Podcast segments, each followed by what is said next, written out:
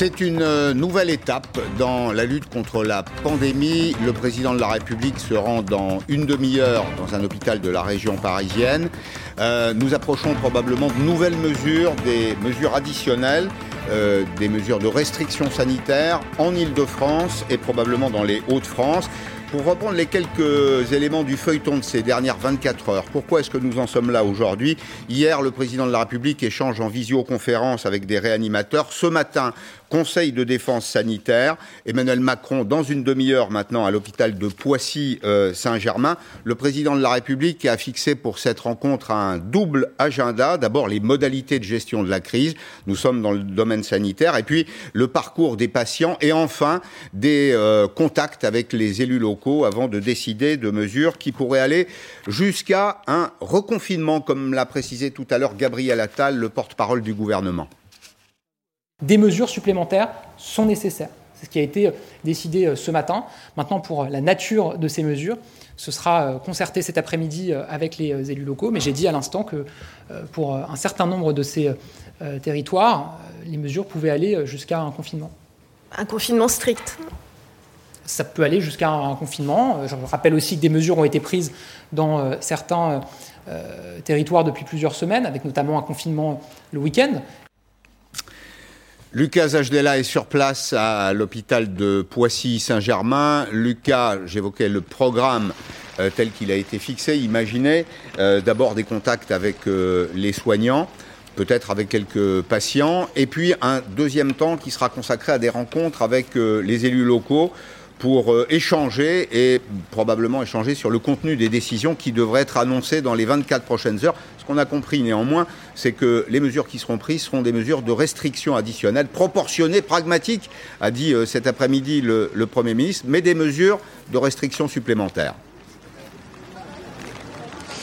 Oui, exactement, euh, Pascal, le président de, la République qui est attendu euh, dans quelques instants ici à l'hôpital de Poissy-Saint-Germain-en-Laye. Il va s'entretenir d'abord avec les dirigeants euh, de l'hôpital, mais également des dirigeants de l'Agence régionale de santé. Puis il rendra visite aux soignants du service de réanimation. Alors pourquoi un hôpital des Yvelines? Ce n'est pas le département d'Île-de-France le plus touché, concède l'Elysée. Ici, le taux d'incidence est seulement un petit peu au-dessus de 300 cas pour 100 000 habitants, mais c'est malgré tout une très bonne illustration des difficultés que connaissent les hôpitaux euh, franciliens ici. 40% euh, des opérations non Covid ont déjà été déprogrammées et ce chiffre devrait augmenter dans les prochains jours. Emmanuel Macron qui vient donc constater par lui-même la dégradation de la situation, constater, mais également très certainement préparer les esprits, puisque l'on le sait désormais, des mesures supplémentaires vont effectivement être annoncées demain par le Premier ministre pour les Hauts-de-France et euh, pour euh, l'île de France. Mais avant d'annoncer,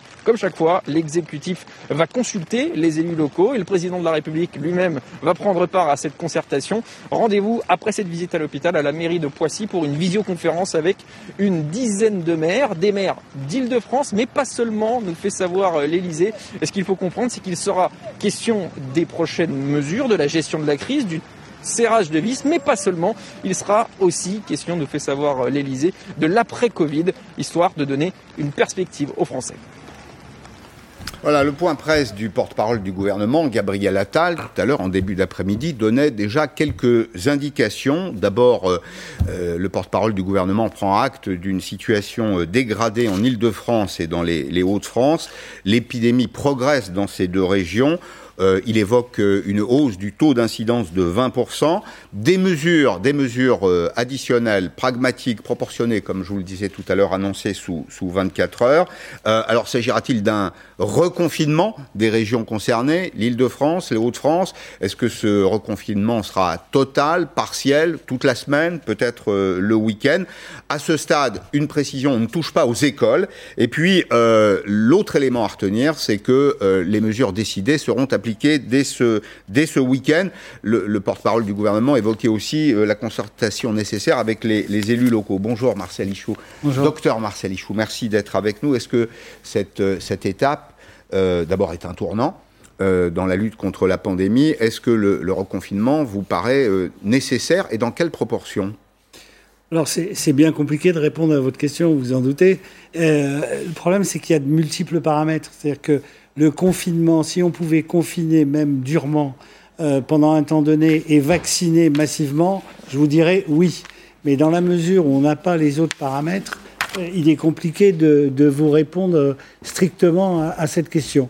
J'ai pas suffisamment d'éléments pour vous dire si c'est une mesure qui est, sera suffisante ou pas. Ce qui est clair, c'est que... C'est un peu inquiétant, parce que si on choisit le reconfinement, c'est une mesure lourde. On va l'évoquer dans un petit instant sur le plan économique avec Patrick Martin, le président délégué du, MEDEF, qui nous a rejoint. Mais au moins, il faut être sûr que c'est une mesure efficace, mais si elle est prise. Mais complètement. Mais euh, c'est là où moi je suis, euh, depuis euh, longtemps, je j'insiste sur le fait qu'il n'y a pas de différence entre le sanitaire et l'économique. En fait, c'est une, une, une, fumisterie. Parce que euh, quand vous euh, confinez, euh, vous réglez peut-être, peut-être, des problèmes par rapport au Covid, des tensions en réa, ça c'est évident. On ne désengorge pas pour autant les réanimations, parce que c'est la problématique qui se pose aujourd'hui. Oui, mais il y a, a peut-être d'autres moyens. Mais vous ne réglez pas, sur le plan sanitaire, les conséquences de la crise économique. Moi qui suis non pas en réanimation, mais sur le terrain avec des patients qui peuvent être commerçants, artisans, etc., c'est une catastrophe. Hmm. C'est-à-dire qu'il y a une espèce de chape de plomb qui pèse sur le moral de, l'ensemble des, Français et qui a des répercussions sanitaires. Et l'économique a une répercussion sur le sanitaire. la, détresse, la détresse sociale, les, difficultés économiques, euh, l'absence de perspective pour l'avenir, enfin, tous ces éléments qui pèsent sur le moral, bien sûr. Oui, mais c'est pas simplement un petit assombrissement du moral. On est quasiment dans l'anxiété, la dépression, et voire plus pour des gens qui étaient des gens qui étaient relativement à l'aise. Je ne parle même pas de gens précaires, où là, il y a des choses à faire. Mais je vous hmm. parle d'artisans, de, commerçants qui avaient des, des, des vies et des situations relativement confortable, en tout cas aisé, et qui se, se trouve dans une détresse absolue. Et c'est ça que je, je, veux faire passer, c'est que c'est aussi grave que d'être euh, euh en soins euh, intensifs dans une réanimation. Et il ne faut pas mettre trop d'émotionnel entre les gens qui meurent. Des gens qui meurent, c'est malheureux, mais nous, on a un métier où on hmm. voit des gens qui meurent relativement fréquemment. Et vous savez, il y a 1800 morts quotidiennement par an. Par, en, euh, France, oui, par jour. Par jour.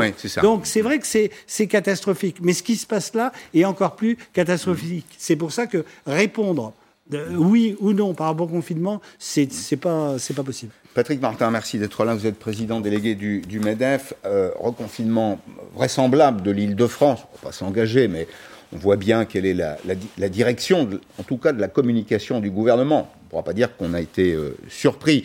Euh, L'île de France, c'est euh, un tiers du PIB, à peu de choses près. C'est une zone qui est un véritable réservoir d'emploi. Comment vous imaginez les conséquences d'un nouveau serrage de vis sur le plan économique? On les, on les appréhende avec inquiétude. Comment toute chose dans cette affaire, il faut être très modeste sur le plan sanitaire. Il y a des, professionnels qui sont beaucoup plus avertis, beaucoup plus euh, compétents. Mais euh, il, est certain que euh, ça donnera un nouveau coup de massue à l'activité économique au mental effectivement des acteurs économiques, et je ne parle pas que des chefs d'entreprise, je vous rejoins complètement. Les, les serveurs de café, hôtel, restaurant, les étudiants qui ne peuvent pas boucler leur fin de mois en faisant des extras euh, vont, vont de nouveau être, être affectés. Euh, Mais l'économie française s'est malgré tout accommodée de la, la situation. On voit que l'industrie est repartie.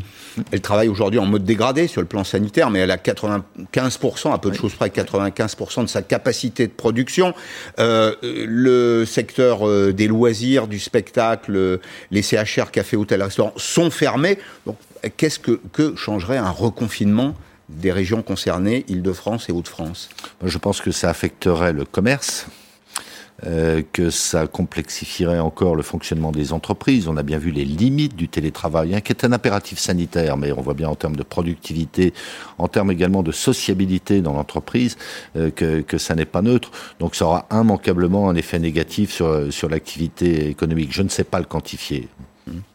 Est-ce que pour vous, ce serait le pari perdu du, du président de la République? Le président de la République euh, il a choisi de sursoir, de ne pas décider d'un reconfinement. Vous vous rappelez que l'option était ouverte il y a maintenant trois semaines. Il a choisi l'homéopathie, pour reprendre une formule euh, médicale.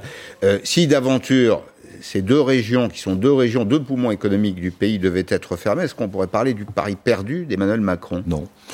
Non, euh, nous on, partage. Il faut, prendre un risque. Il faut prendre un risque. Il faut prendre le moindre risque, mais il faut assumer ses choix. Euh, on a complètement partagé le choix du président de la République. Les, événements font que à la marge ou plus fondamentalement, euh, ce choix est remis en cause. Mais il faut un patron. Il faut un patron qui, je ne vais pas dire qu'il mette sa tête sur le bio, mais qui prenne une option claire. Les Allemands ne nous ont pas rendu service hein, sur la vaccination, sur un certain nombre de, de mesures. Hein. Vous, parlez du, de l'épisode AstraZeneca? Je parle de l'épisode AstraZeneca, je parle des contrôles aux frontières pour les, les Mosellans, etc., etc. Les travailleurs transfrontaliers, ceux qui franchissent la frontière chaque jour pour aller travailler en Allemagne. Mais on ne peut pas dire on est en guerre et euh, être au fil de l'eau. Donc il y a un risque. Les chefs d'entreprise sont habitués à prendre des risques. Il faut que les pouvoirs les pouvoirs publics assument leurs choix. Euh, je ne vais pas dire pour le meilleur et pour le pire, mais il faut de la visibilité et il faut se tenir à un axe. Euh, en fait, ce qui est extrêmement perturbant, c'est à la limite moins le fond des mesures qui sont prises que la tergiversation et les volte-face. Donc, euh, bien, bien évidemment que les entreprises, comme elles l'ont fait depuis le début de cette crise sanitaire, s'adapteront aux directives publiques, c'est bien le moins qu'elles puissent faire, mais singulièrement pour les professions qui sont actuellement à l'arrêt, il faut un calendrier, il faut un axe et, le cas échéant, une prise de risque. Marcel Ichou Je partage complètement votre point de vue. Dire Paris perdu, non, parce qu'il a, il a pris un risque. De toute façon, on arbitre entre des risques. Mais c'est votre métier, je suppose. C'est le métier qu'on exerce quand on fait de la médecine. On arbitre pas entre le bien et le mal. On arbitre entre des risques. Il a pris le pari, je pense qu'il a eu raison. Maintenant, on va voir si on doit changer, mais ce qui est effectivement perturbant, c'est ces changements de pied sans arrêt. Mmh. Alors, en revanche, autant je l'ai salué quand il a pris le risque de ne pas mmh. confiner, là, je ne comprends pas pourquoi on a arrêté la vaccination AstraZeneca, qui est un coup fatal. Enfin, fatal, j'espère que non. Puisque vous évoquez euh, la, vaccination, écoutez ce que disait le, président de la République. C'était en début d'après-midi, euh, en sortant de l'Élysée. Euh, vous savez que le président de la République est engagé, évidemment, à l'échelon européen. Il recevait les autorités polonaises. Il s'agissait de, de, travailler ensemble un certain nombre de dossiers. Et le chef de l'État, Emmanuel Macron, s'est adressé à la presse pour évoquer la perspective d'une plateforme européenne d'achat des vaccins. Emmanuel Macron. La pandémie nous a conduit à mettre en place de nouvelles réponses collectives avec euh, la création dès cet été d'une plateforme commune d'achat de vaccins. Et l'Europe sera, euh, d'ici à quelques mois, un des endroits du monde où l'on produit le plus de vaccins. Et donc ce sont en effet les semaines les plus difficiles que nous sommes en train de traverser, nous le savons. Mais il y a clairement des perspectives devant nous et c'est par l'Europe que nous serons plus forts sur ce sujet aussi. Voilà, Virginie Leguet nous a rejoint. Elle s'installe. Elle est rédacteur euh, en chef adjoint euh, à Paris Match. Vous avez en direct euh, les images du président de la République qui arrive à l'hôpital de Poissy.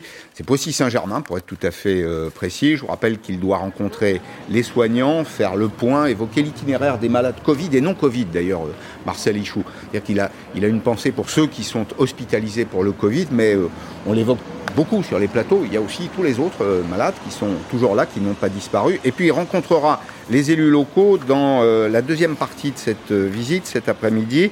rencontre pour échanger sur les modalités de mesures additionnelles qui seraient prises dès ce week-end. des mesures de confinement, Virginie Leguet, on les évoquait avec Marcel Ichou, avec Patrick Martin. vous posez la question peut-être un peu naïvement, Paris perdu, si on doit reconfiner, quel est le point de vue, votre point de vue? Paris a demi perdu parce que lorsqu'Emmanuel Macron avait refusé de reconfiner pour la troisième fois le 29 janvier, il espérait ne jamais avoir à le refaire. Là, ça sera deux confinements. Apparemment, il y en aurait deux, un dans les Hauts-de-France et en Ile-de-France. Mais reconfiner l'Île-de-France, c'est le poumon économique du pays, c'est 12 millions d'habitants. C'est un pari un peu perdu pour lui, qui espérait vraiment passer entre les mailles du filet. L'Île-de-France et les Hauts-de-France. Exactement. Manifestement. Parce qu'il a exclu, apparemment, dans, dans, ce qu'on a écouté de Gabriel Attal, a été exclu le troisième département qui semblait concerné, c'est-à-dire euh, le, sud, peut-être même la région PACA. La, région PACA, alors on ne touche pas à la région PACA. Il y a déjà des mesures de restriction le week-end en, en, région PACA, mais la situation ne sera pas aggravée. Gilles Yanan est avec nous, le docteur Gilali Hanan, chef euh, du service de réanimation à l'hôpital Poincaré de, de Garches. Euh, docteur, est-ce que c'est la bonne mesure? Est-ce que cette mesure, si elle est confirmée, euh, confinement partiel ou total de l'île de France et des Hauts-de-France, arrive au bon moment? Ah, Mieux vaut tard que jamais. très clairement, la, situation était critique depuis quelque temps déjà en Ile-de-France. Elle, elle, est franchement proche de la rupture ces, ces, derniers jours. Je crois que, en effet, le, président de la République a, pr a pris conscience de, cette situation particulièrement critique et on s'attend tous à ce qu'il y ait une mesure à la hauteur, c'est-à-dire une mesure qui soit à même de couper euh, court maintenant la propagation du virus, de réduire drastiquement euh, les contaminations quotidiennes et donc un confinement, un reconfinement. Je crois malheureusement que le confinement partiel le week-end sera insuffisant pour une région comme l'Île-de-France, compte tenu du niveau de circulation du virus et du seuil de criticité que nous avons atteint il n'y aura pas d'autre alternative crédible qu'un reconfinement euh, complet. Et pour combien de temps, selon vous, pour qu'un reconfinement soit efficace? Comment vous l'évaluez? Ben Écoutez, en tout cas, il ne faut pas définir une durée de façon empirique. Il faut se fixer un objectif crédible, c'est-à-dire qu'il faut reconfiner jusqu'à ce que le nombre de contaminations, le taux d'incidence chute aux alentours de 10 pour 100 000 tant qu'on n'aura pas atteint ce niveau critique, ce serait hasardeux de, relever lever le, le, confinement. Patrick Martin, on a déjà une petite géographie de ce qui se profile. Oui, mais ce dont on ne parle pas suffisamment, c'est du rythme de vaccination. Parce que finalement, on en est tous. J'allais y venir. On en est tous conscients. C'est ça, c'est ça la solution, c'est ça l'issue. On ne peut pas dire, même s'il y a une accélération depuis euh, 15 jours que la stratégie vaccinale française soit d'une efficacité redoutable.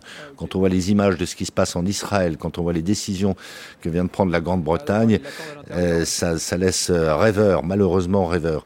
Nous, c'est ça notre enjeu, que le, que le corps médical, que les autorités sanitaires prennent des mesures le cas échéant très dur en matière de confinement, bien évidemment qu'il faut l'accepter. Mais la contrepartie, c'est C'est accélérer sur la vaccination. C'est accélérer sur la vaccination.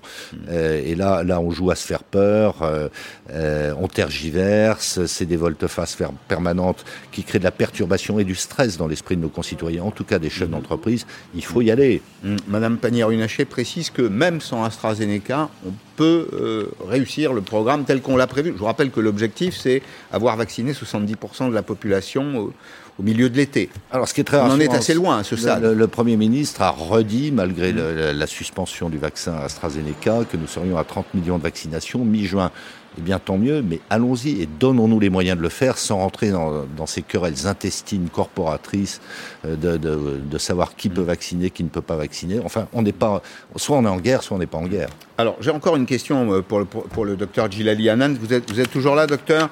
Euh, Toujours. Juste cette question. confinement, plaçons-nous dans l'hypothèse d'un confinement total ou partiel en Ile-de-France. Faut-il mettre sous cloche l'Ile-de-France et le Haut-de-France C'est-à-dire, selon vous, interdire la circulation entre les régions pour éviter euh, la propagation ou la diffusion du virus dans d'autres régions Pour moi, si on veut être vraiment efficace, la mesure courageuse à prendre serait un reconfinement national avec un redéconfinement progressif. C'est-à-dire toutes les régions, tous les territoires qui auraient atteint les 10 pour 100 000 de taux d'incidence seraient rouverts y compris les bars, les, restaurants, les musées, les théâtres, etc. Et donc on progresserait par zone verte progressive. Et oui, la vaccination est le meilleur, le meilleur outil pour enfin faire converger les intérêts sanitaires et les intérêts économiques. Je crois qu'il faut profiter du reconfinement pour donner tous les moyens, engranger toutes les forces disponibles sur la vaccination dont le rythme doit être multiplié par 4 ou 5 le plus rapidement possible. Merci, merci professeur Gilali Hanan. Je me tourne vers vous, Marcel Ichaud. Vous êtes médecin généraliste. Vous recevez vos patients, vous vaccinez? Où est-ce que vous en êtes là? J'ai commencé à vacciner et euh, jeudi dernier, je crois, quand il y a eu l'annonce du retrait d'AstraZeneca, en même temps que je vaccinais, les patients me disaient Mais comment vous me vaccinez alors qu'on va en V C'est une catastrophe. Il y a une inertie. Et alors, franchement, là, un manque de courage euh, euh, vous savez, quand on vaccine des gens, la vie continue. Donc ils Mm. peuvent faire des thromboses, ils peuvent perdre leurs clés, je l'ai dit- je l'ai déjà dit en m'amusant. Et il n'y a pas de lien de causalité. Mm. Et là, très franchement, le rapport bénéfice-risque, il est en, en faveur largement du vaccin. Et ne avoir arrêté la vaccination, Mm. c'est dramatique. C'est dramatique pourquoi? Parce que à une époque où on donne la parole à des gens qui la prennent parce que euh, on, on- on les interviewe. Il y a plein de gens qui, qui ont des préventions contre la vaccination. Et donc, ça favorise cet élan anti-vaccin. Alors, je vous redonne la parole aux uns et aux autres. J'accueille d'ailleurs au passage Osman Nasrou, qui est le vice-président du euh, Conseil régional Île-de-France. Merci d'être là. On va s'interrompre 3-4 minutes parce qu'on ne voudrait pas rater le président de la République. Vous le voyez sur les images. Il est arrivé euh, au centre hospitalier de, Poissy-Saint-Germain. Il va prendre la parole, échanger probablement avec les soignants. On va suivre tout ça en direct. On se sépare pour 3 minutes et nous sommes de retour.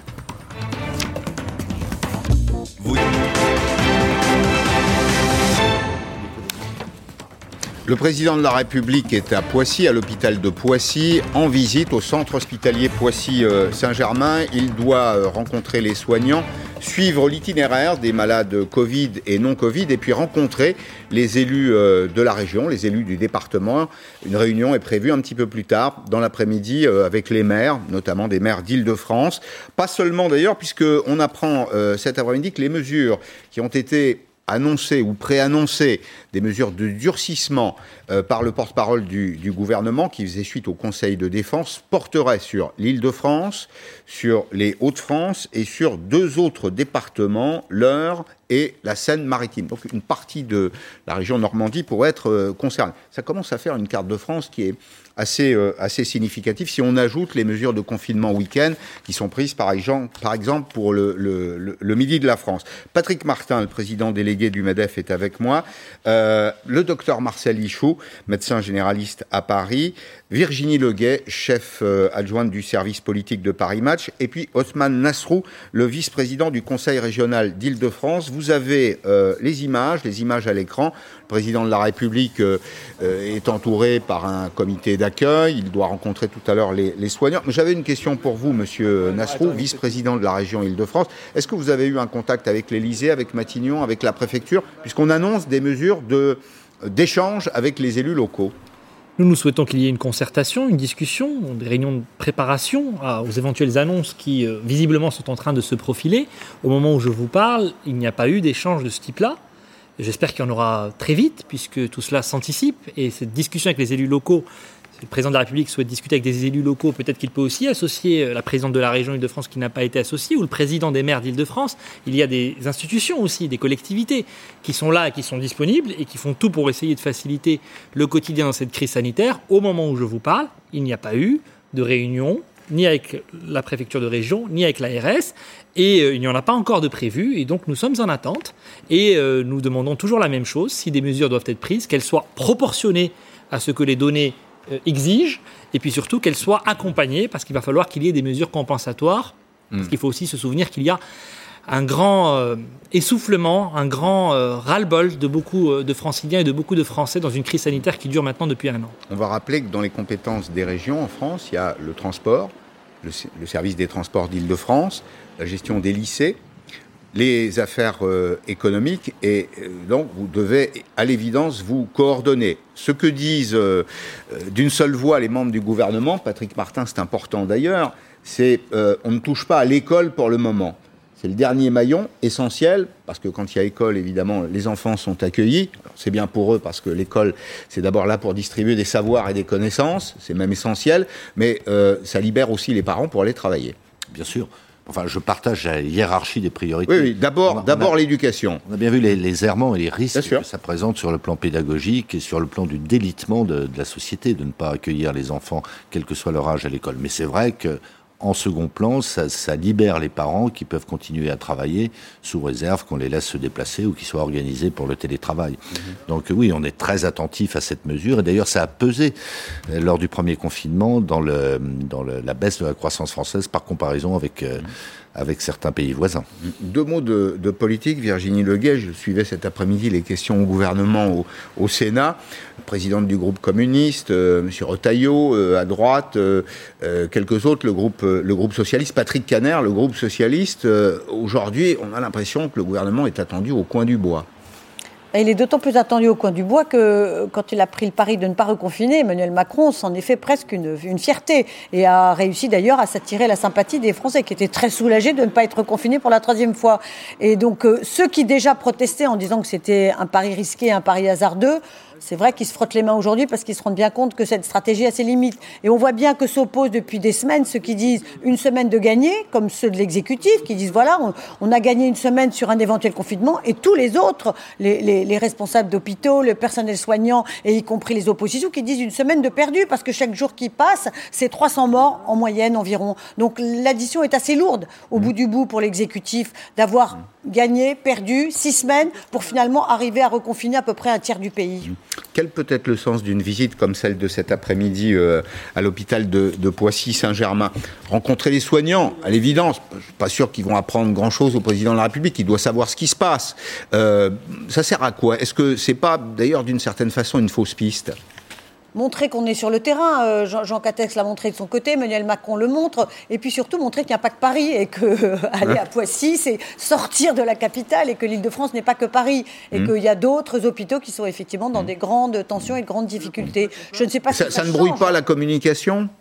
Ça fait beaucoup de sorties quand même. Vous savez, bah, à chaque fois qu'on a une sortie du gouvernement, d'un membre du gouvernement, qui plus est, ou du Premier ministre ou du Président de la République, on attend quelque chose. C'est des sorties qui vont annoncer des mesures demain 18h. Ça, elles sont annoncées, ces mesures demain 18h. Et ces mesures demain 18h, est-ce que ça sera un reconfinement seulement le week-end, un reconfinement pendant la semaine? Euh, De toute façon, ça sera des nouvelles restrictions. Et ces nouvelles restrictions qui vont à l'encontre de ce qu'espérait Emmanuel Macron. Donc Emmanuel Macron se déploie sur le terrain. C'est pas lui qui va annoncer les mauvaises nouvelles demain, parce que ça sera une conférence de presse d'Olivier Castex, euh, de Jean Castex et d'Olivier Véran. Mais euh, le duo sanitaire, ça marche dans ce sens-là. Il est solidaire du personnel mm. soignant et qu'il a pris le pouls auprès du terrain qui souffre. Le mm. terrain, je parle du terrain mm-hmm. hospitalier. Mm. Quel est l'état de vos contacts en ce moment euh, avec Bercy avec Matignon, l'Élysée, Patrick Martin, vous a donné des indications qui pouvaient laisser imaginer euh, le prochain épisode ou pas? Non, on est tenu à l'écart de ces décisions. Alors, on n'a pas de compétences sanitaires, j'insiste là-dessus, mais, mais je le redis, nous, on a besoin de visibilité, on a besoin d'une ligne de conduite, on a besoin d'une stratégie. les entreprises sont, sont, prêtes à repartir, certaines le sont déjà, euh, avec, avec beaucoup d'appétit et, et, finalement essentiellement les moyens de repartir. Donc chacun est dans son rôle. Euh, moi, j'ai pas à commenter ce que fait le président de la République à l'hôpital de Poissy-Saint-Germain euh, ou le Premier ministre ailleurs. On, on voudrait quand même un peu de clarté sans négliger la complexité de la vous, situation. Vous avez eu un peu de clarté lors du sommet social de, de, Matignon, il y a moins de 48 heures? Oui, on a eu un peu, on a eu un peu de clarté. Bon, enfin, les, les, les rares décisions qui ont été annoncées l'étaient déjà en définitive. Bon, ce qui est important et très constructif, c'est que le Premier ministre, avec l'approbation de tous les partenaires sociaux, a souligné que nous jouions collectif, que chacun était responsable, qu'on ne mettait pas d'huile sur le feu, même si je suis un peu en train de faire le contraire. Le dire, le dire c'est bien, le faire c'est mieux, non? C'est ça? Non, mais euh, on, a, on a notre, notre agenda social autonome sur des sujets importants. Il n'y a pas de conflictualité très forte au niveau des états-majors syndicaux et patronaux, chacun défendant ses convictions, ses valeurs et ses positions. On est malgré tout dans une attitude constructive. Il y a un temps pour tout euh, et je pense que nous faisons preuve de, responsabilité. Voilà, le gouvernement nous déconcerte à certains égards, mais c'est pas le moment de polémiquer. Mmh. Monsieur Nasrou, l'état des, contacts tels que vous le décrivez aujourd'hui sur cette question précise avec euh, l'Élysée ou Matignon est à zéro. Euh, néanmoins, c'est ce que j'ai compris, hein Arrêtez si je me trompe. Euh, qu'est-ce que vous êtes prêt à faire, vous, à la région, pour accompagner d'éventuelles restrictions de circulation additionnelles Écoutez, nous, nous agissons alors que ce n'est pas forcément notre compétence. Nous sommes par exemple en train de déployer 500 lits de réanimation éphémère euh, qui augmentent les capacités de réanimation d'environ 40% en Ile-de-France. Et c'est incroyable que ce soit à la région aujourd'hui de le faire, mais c'est vrai qu'on a beaucoup parlé de ce sujet des capacités de réanimation. Et on a pour cela 10 millions d'euros qui sont déployés. J'étais euh, moi-même tout à l'heure à l'hôpital Mignot dans les Yvelines, où on a pu passer de 20 lits de réanimation à 28 lits, 40% de plus. Et le personnel soignant, j'imagine que c'est ce qu'ils vont dire au président de la République euh, en ce moment même à Poissy, est vraiment vraiment à bout de souffle, vraiment à bout de souffle, avec un sentiment de supplice, euh, avec un plateau haut qui a duré très longtemps. Et l'attente maintenant de, mesures qui peut-être vont réussir à les soulager un petit peu. Mais c'est une situation qui est extrêmement euh, préoccupante parce que on a un sentiment de désœuvrement, de manque de visibilité qui est très difficile. Je ne dis pas que cette situation est facile à régler, mais c'est vrai qu'on aurait aimé un dialogue avec les élus locaux qui soit toujours au bon niveau. Et au moment où je vous parle, nous attendons une réunion de travail. Je pense qu'il aurait été courtois de convier à cette réunion, par exemple, tous les élus locaux concernés par le sujet, parce que, encore une fois, il y a des aménagements à faire. Je vous donne un seul exemple. Euh, on a déjà vécu cela avec la stratégie vaccinale, qui, euh, pardon de le dire, avait très mal démarré et aujourd'hui n'a pas encore atteint l'ampleur qu'elle devrait avoir. Nous n'avions pas été associés et pourtant nous nous sommes retrouvés à mettre en place du transport à la demande pour les personnes âgées en milieu rural qui vont devoir aller dans les centres de vaccination. Sans cela, ça, ne sert à rien que de décréter d'en haut, de manière bureaucratique, l'emplacement de centres de vaccination. Il y a une réalité du terrain qui parfois est oubliée par le fonctionnement bureaucratique de l'appareil d'État. Et c'est ça qui est un peu dommage aujourd'hui. Et j'espère que les mesures qui vont être annoncées demain, eh bien, auront euh, l'équilibre euh, seront proportionnées à leur juste nécessité, parce qu'on est vraiment aujourd'hui à bout de souffle en Ile-de-France. Oui. On va rappeler que l'Île-de-France, c'est d'abord un ensemble urbain, mais c'est aussi des départements, euh, notamment ruraux, l'Essonne, la Seine-et-Marne, les Yvelines, et donc avec un peuplement un peu plus diffus. Marcel Ichou, tout à l'heure, votre collègue ici même, Gérald Kierzek, suggérait de mobiliser les, ressources de l'armée. Est-ce que ça vous paraît judicieux? Je pense qu'il faut être très pragmatique et mobiliser absolument tout le monde et, chercher des, des réponses extrêmement pratiques il y a un biais dans, notre débat et dans les débats. Le biais, c'est la politisation du, problème par tout le monde, en fonction de son intérêt. On essaie de justifier sa position. Hmm. Et il, il, est contribué par le fait que les réponses sont toujours binaires. Est-ce qu'il a, bien fait de faire le pari euh, Oui ou non? Ça n'a aucun sens. Il a fait un pari à un moment. Le pari était bon au moment où il l'a fait. Maintenant, il est peut-être amené à faire un autre pari. En fait, c'est ça, c'est de mm. prendre des paris. On est dans une dynamique, vous savez, on n'est plus dans... La cinétique, le, mouvement avance. Mm. Et, un équilibre. Il y a, encore une fois, il n'y a pas de bonne décision. Il faut prendre les bonnes décisions au fur et à mesure. Alors, c'est extrêmement facile de critiquer, on peut tout critiquer. Mm. Mais il y a une chose qui est certaine quand on n'est pas partisan, c'est que cette inertie, on la ressent à tout Non mais Marcel, il ne s'agit pas de faire le, procès de, la politique qui a été choisie par le gouvernement. Tout le monde comprend qu'évidemment, nous sommes tous otages du virus, de la, de la pandémie. Mais bon, c'est plutôt une affaire de communication. Envoyer des signaux contradictoires en même temps, c'est d'une ah certaine façon, Virginie Leguet, euh, jeter un peu d'huile sur le feu. Je ne sais pas si c'est envoyé des signaux contradictoires. Moi, je suis très frappée de ce qu'on voit depuis un an du fonctionnement de l'État, qui apparaît comme une grosse machine, extrêmement peu mobile, extrêmement lente à prendre des mmh. décisions, extrêmement lente à réagir aux événements, qui certes sont imprévus. Mais enfin, une fois que les événements arrivent, il faut un petit peu euh, montrer qu'on a de la réaction. Il n'y a pas de réaction. Il y a un temps d'inertie extrêmement long et il y a surtout l'incapacité de l'État de se mettre à travailler avec les autres forces vives du pays. C'est extrêmement frappant parce que ce qui était envisageable il y a un an, parce qu'on a bien compris que tout le monde a été pris par surprise et qu'il y a eu un effet de sidération quand cette pandémie a commencé à, surgir. Mais au bout d'un an, on en est exactement au même point, c'est-à-dire qu'il n'y a pas plus de coopération entre l'État, les élus, euh, les forces privées. Chacun est un peu dans son couloir et l'État est incapable d'associer les autres forces à son travail, ce qui fait que ça le rend très seul finalement, mais volontairement seul, j'allais dire. Et c'est ce qui limite peut-être l'acceptabilité de nouvelles mesures de confinement. Les Français peuvent se dire euh, à bon droit,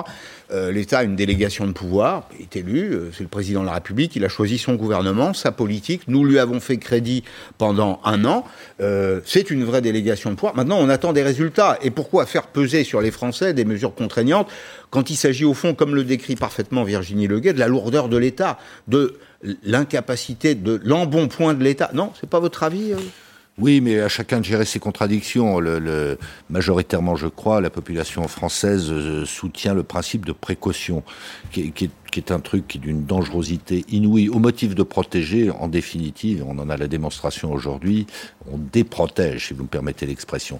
Donc chacun a peur de son ombre, les élus et les, hauts fonctionnaires ont peur d'être incriminés à tout bout de champ, qu'il y ait des perquisitions chez l'ancien Premier ministre ou le ministre de la Santé, c'est un scandale. Comment voulez-vous que ces gens qu'ils doivent prendre des décisions et assumer derrière leurs décisions ne soient pas tétanisés et que ça ne crée pas de l'inertie, au-delà de ce que vous évoquiez, que je partage totalement, mais qui est connu de longue date, c'est-à-dire la complexité, la lourdeur, l'inertie de l'appareil public français, le millefeuille, etc., etc.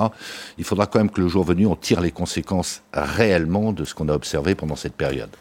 Virginie Pardon, je ne partage pas tout à fait le point de vue qui vient d'être exprimé, comme quoi les Français partageraient le principe de précaution. Non, les Français, ils attendent qu'en temps d'urgence, en temps de crise, en temps où la France totalise, je crois, aujourd'hui 90 000 morts, euh, il y ait des vraies décisions qui soient prises, et des décisions politiques par ceux-là même qui ont été élus pour les, pour les prendre. Et que ce qui, ce qui donne cette impression depuis un an, c'est que l'État semble se réfugier derrière une administration qui elle-même est incapable euh, de, de, de, réagir, et que du coup, tout le monde est extrêmement lent à la réagit, mais qui réagit lentement. Très très lentement, Ouais. alors que la situation évolue très vite. Et, et pour en terminer sur le principe de précaution, il me semble que d'avoir suspendu la vaccination de l'AstraZeneca, il faut dire que c'est un vaccin qui depuis le début a un mauvais euh, halo autour de lui. Mais Sauf en Angleterre. Hein. Ah bah non, en Angleterre, je- plus de 10 millions de personnes 11 vaccinées, pas de problème. Mais hein. en France, depuis Ouais. le début, on entend l'AstraZeneca qui au départ a été interdit aux plus de 65 ans. Finalement, euh, ça a Oui, été euh, autorisé. Les Français se sont dit, tiens, qu'est-ce que c'est que ce vaccin? Après, le personnel soignant, on nous explique qu'il ne veut pas se faire vacciner à l'AstraZeneca. Aujourd'hui, on suspend l'AstraZeneca. Moi, je pense qu'une fois que l'AstraZeneca sera de nouveau autorisé, les Français n'iront plus se faire vacciner à l'AstraZeneca. Et l'AstraZeneca va rester dans les frigidaires. Pardon, mais je, je, je ne Alors, pense le pas. hein. C'est un risque. Mais je, le, je Mais ne je le souhaite pense pas. Parce que c'est terrible. Parce qu'en fait, on n'explique pas les choses. Depuis le début, par rapport au vaccin, on n'explique pas les choses. Quand vous avez des gens en face de vous, moi je suis confronté Bien à sûr. vacciner avec l'AstraZeneca, et vous leur expliquez réellement, ils vous disent OK, je me fais vacciner. On a affaire qu'à des préjugés. En médecine, c'est classique, des, des idées reçues et des préjugés. Alors quelqu'un vous dit, je me suis fait vacciner, j'ai été deux jours malade. Ah, j'ai entendu dire que le vaccin va. Quand vous, mais c'est comme ça Ouais. que ça se passe, Pascal. Je vous assure que c'est la réalité. Et quand on explique que c'est la sortie, qu'il n'y a pas plus de risque à se faire vacciner avec ce vaccin qu'un autre, eh bien, écoutez, et puis il faut affirmer les choses. Je pense, vous avez raison. Il y a un moment, il faut prendre ses responsabilités. Parce qu'à force de ne pas dire, par exemple, les, les médecins, les soignants qui ne se vaccinent pas, j'affirme ici que c'est une faute professionnelle. C'est Mm. pas un choix. Il n'y a pas d'opinion à avoir. Quand on est soignant, on doit se faire C'est un vacciner. mauvais Patrick signal envoyé à l'opinion voilà. publique. Non, je, je voulais juste rebondir Oui. sur ce que vous disiez du principe de précaution. À nouveau, nous avons tous à gérer nos contradictions. Nous voulons des résultats, mais nous cherchons sans arrêt des coupables. Voilà, il faut, il faut, il faut désigner à la vindicte populaire le coupable de ceci ou de cela. Je pense que c'est la grandeur des élus politiques d'assumer leurs responsabilités. Et puis, si demain ils ne sont pas réélus, ben, ils ne seront pas réélus. Qu'en revanche, on les menace de les traîner devant les tribunaux en permanence, je trouve ça scandaleux, en tout cas totalement inhibant pour la décision publique, et ça conduit probablement une bonne part de la situation que nous vivons aujourd'hui. Ces France- gens ont peur. Voilà. La France est le pays qui a inventé en droit administratif la responsabilité sans faute de l'État. C'est-à-dire que même sans avoir commis de faute, euh, on, est, on est responsable. Euh, on va écouter ce que euh, souhaite Valérie Pécresse, la présidente de la région Île-de-France. Elle appelle, comme vous l'avez fait tout à l'heure, Monsieur Haussmann Nasrou, vous êtes premier vice-président de la région, à une concertation avec le gouvernement. Et ça fait une semaine que je dis que l'île de France est en sursis, que la situation se dégrade et ne cesse de se dégrader. Des mesures de restriction vont devoir être prises. C'est la décision du gouvernement de les prendre. Nous, nous souhaitons être associés euh, à la mise en œuvre de ces mesures et à leur accompagnement. Mais ce que je veux dire aujourd'hui, c'est que les franciliens, ils ont avant tout besoin de visibilité et de prévisibilité. Ils ont besoin de comprendre ce qui se passe, ce qui va leur arriver, ne serait-ce que pour prévoir leur vie quotidienne et prévoir aussi euh, leur vie professionnelle. Voilà, un peu de visibilité. Euh, nous sommes avec Bernard Cohen-Haddad, qui est le président de la CPME Île-de-France. Alors, on va pas évoquer euh, la situation de tous les commerces, simplement vous rappeler que, et c'est d'ailleurs un élément un peu étonnant, c'est contre-intuitif, le, le gouvernement annonce hier une sorte de calendrier de retour à la normale pour les cafés, hôtels, restaurants. Et puis aujourd'hui, 24 heures plus tard, on nous dit confinement total ou partiel. Alors il y avait trois temps a priori dans, dans la remise en route de cette activité. Euh, D'abord les petits déjeuners servis en salle dans les hôtels, ensuite euh, euh, les cafés avec euh, les terrasses, et puis un retour à peu près à la normale avec des tables à, à six personnes, mais, mais pas beaucoup plus. Et puis il y a tous les autres acteurs de l'économie, on va les évoquer aussi avec vous, euh, Patrick Martin, mais Bernard Cohen-Haddad, qu'est-ce que, comment vous vous préparez, vous, éventuellement, à ce, ce resserrement, à ces restrictions additionnelles qui pourraient être annoncées pour l'Île-de-France euh, dans les 24 prochaines heures oui, bonjour euh, Pascal Perry. Euh, vous savez qu'on a toujours plaidé pour un reconfinement ultime recours et un reconfinement qui laisse pas les plus fragiles, c'est-à-dire les plus petites de nos entreprises et les, et les indépendants sur le carreau. C'est un peu ça que l'on craint, comme toujours, une décision du dernier moment, même si on comprend bien l'urgence sanitaire et je ne voudrais pas qu'on nous culpabilise en permanence. Nous avons besoin de travailler. La, présidente de la région l'a rappelé justement, on a besoin aussi d'être associés. Alors on est associé avec la région dans des échanges, on est associé avec le préfet euh, en Ile-de-France. Il est important pour nous. Je rappelle que la région Ile-de-France, c'est 1 200 000 entreprises, près de 6 millions d'emplois salariés et non salariés, et c'est 30% du PIB de la France. Ce n'est pas n'importe quoi. Et un reconfinement, même localisé au week-end, ce n'est pas anodin, non seulement pour nos entreprises, pour le climat des affaires et aussi pour le moral de nos entrepreneurs et de nos salariés. Alors, je voudrais un peu déplomber l'atmosphère avec vous, Patrick Martin. On va essayer de s'y prendre avec tact et, et mesure l'économie française, finalement, parce qu'il faut en parler. Hein. Le président de la République pourrait annoncer des mesures, là, avec le gouvernement. L'économie française, elle s'en sort pas si mal que ça. C'est-à-dire qu'elle a, a gardé sa capacité de production, euh, elle, a, elle est en partie sous cloche, les emplois ont été aidés, sauvegardés. Bien sûr, il y a des pertes d'emplois, hein, 60 000 pertes d'emplois dans le secteur de l'industrie, un peu plus de 300 000 dans les services, mais on a tous les éléments pour faire redémarrer la machine. Non, mais on est à 100 lieues des pronostics les plus sombres du printemps et même de l'été dernier, y compris les pronostics du gouvernement lui-même. 320 000, 320 000 suppressions de postes, c'est colossal, mais c'est pas le million qui était annoncé. Quand on regarde les faillites, 40% de moins, et ça se vérifie en janvier et en février. Quand on regarde l'endettement net des entreprises en moyenne des secteurs d'activité, ça n'est pas l'effondrement ou l'aggravation brutale que l'on pouvait craindre. Donc, hormis pour les secteurs euh, interdits d'activité et qu'il faut soutenir à bout de bras, parce que c'est 10% du bout. PIB et 10% de l'emploi français. Euh, pour le reste, ça se passe pas mal. Donc, euh, on accélère la vaccination. Euh, euh, les chefs d'entreprise n'attendent que ça. Et dans certains secteurs, ça marche très bien. On n'ose pas le dire parce que ça passe pour une provocation pour ceux qui marchent très mal. C'est pas du tout l'esprit de mon propos, mais il faut quand même souligner qu'il y a des choses qui vont très bien. La prévision de croissance à 6% cette année, qui est celle du ministre de l'économie et des finances, corroborée par la Banque de France, corroborée par l'OCDE, nous la partageons totalement. Ça peut être mieux si on vaccine. Alors, si on sort aussi, si on sort plutôt en bon état, si l'économie française, ben, euh, la société française ressort plutôt en bon état au mois de juin. C'est-à-dire qu'au fond, on voit bien les prévisions de l'INSEE, corroborées par celles de l'OCDE, vous avez raison, c'est un premier trimestre relativement atone, un léger redécollage au deuxième trimestre, et puis un troisième et quatrième trimestre qui pourrait être euh, euh, généreux en termes de, de, de création de richesse, à condition, à condition qu'on ait achevé le programme de vaccination. Bien sûr. Et le vrai problème, je, je, ne parle toujours pas des secteurs essentiels qui sont à l'arrêt, et je leur dis qu'il faut soutenir à bout de bras. Notre vrai problème, le vrai problème de l'économie française, ça va être de tenir la cadence au regard d'une compétition mondiale qui s'intensifie au même moment, et il le faut, où nos entreprises vont devoir se digitaliser, où elles vont devoir assumer des, dé des dépenses de verdissement de leur offre, mmh. de leur process. Je fais référence bien évidemment à la loi climat et résilience, alors même que les entreprises françaises ont perdu 80 milliards d'euros de résultats l'année dernière et que pour la première fois depuis 1984, elles sont en moyenne déficitaires. C'est ça la vraie équation, c'est pour dans six mois, un an. Mais je, je, vous prends au mot, je comprends bien, hein, les entreprises, les entrepreneurs sont prêts à, à repartir. Est-ce qu'au fond, puisque c'est l'actualité du jour, il ne serait pas plus judicieux de reconfiner tout le pays pendant 15 jours ou 3 semaines pour faire redescendre la température et se donner les chances d'une reprise avant euh, le mois de juin Écoutez, on a l'expérience des précédents confinements. On voit que ça n'est pas radical et puis on est dans un monde ouvert. On n'est pas en Australie, on n'est pas en Nouvelle-Zélande, on n'est pas en Islande. Donc de toute façon, ça ne réglera pas définitivement le problème. Donc c'est. Mais on a pris beaucoup de retard par rapport à nos voisins, c'est ça que vous dites aussi ah Oui, absolument. Bah, en tout cas, par rapport à ceux qui ont massivement vacciné. Regardez le rythme auquel la Chine est repartie, le rythme auquel les États-Unis, indépendamment de leur plan de relance, sont en train de repartir. La Grande-Bretagne, Israël, c'est la solution radicale. Donc il faut arrêter de pinailler sur ces histoires de vaccination. Merci beaucoup, merci à tous d'être euh, d'être venus aujourd'hui. Euh, dans un petit instant, c'est euh, Arlette Chabot. Le président de la République est au centre hospitalier de Poissy-Saint-Germain-en-Laye.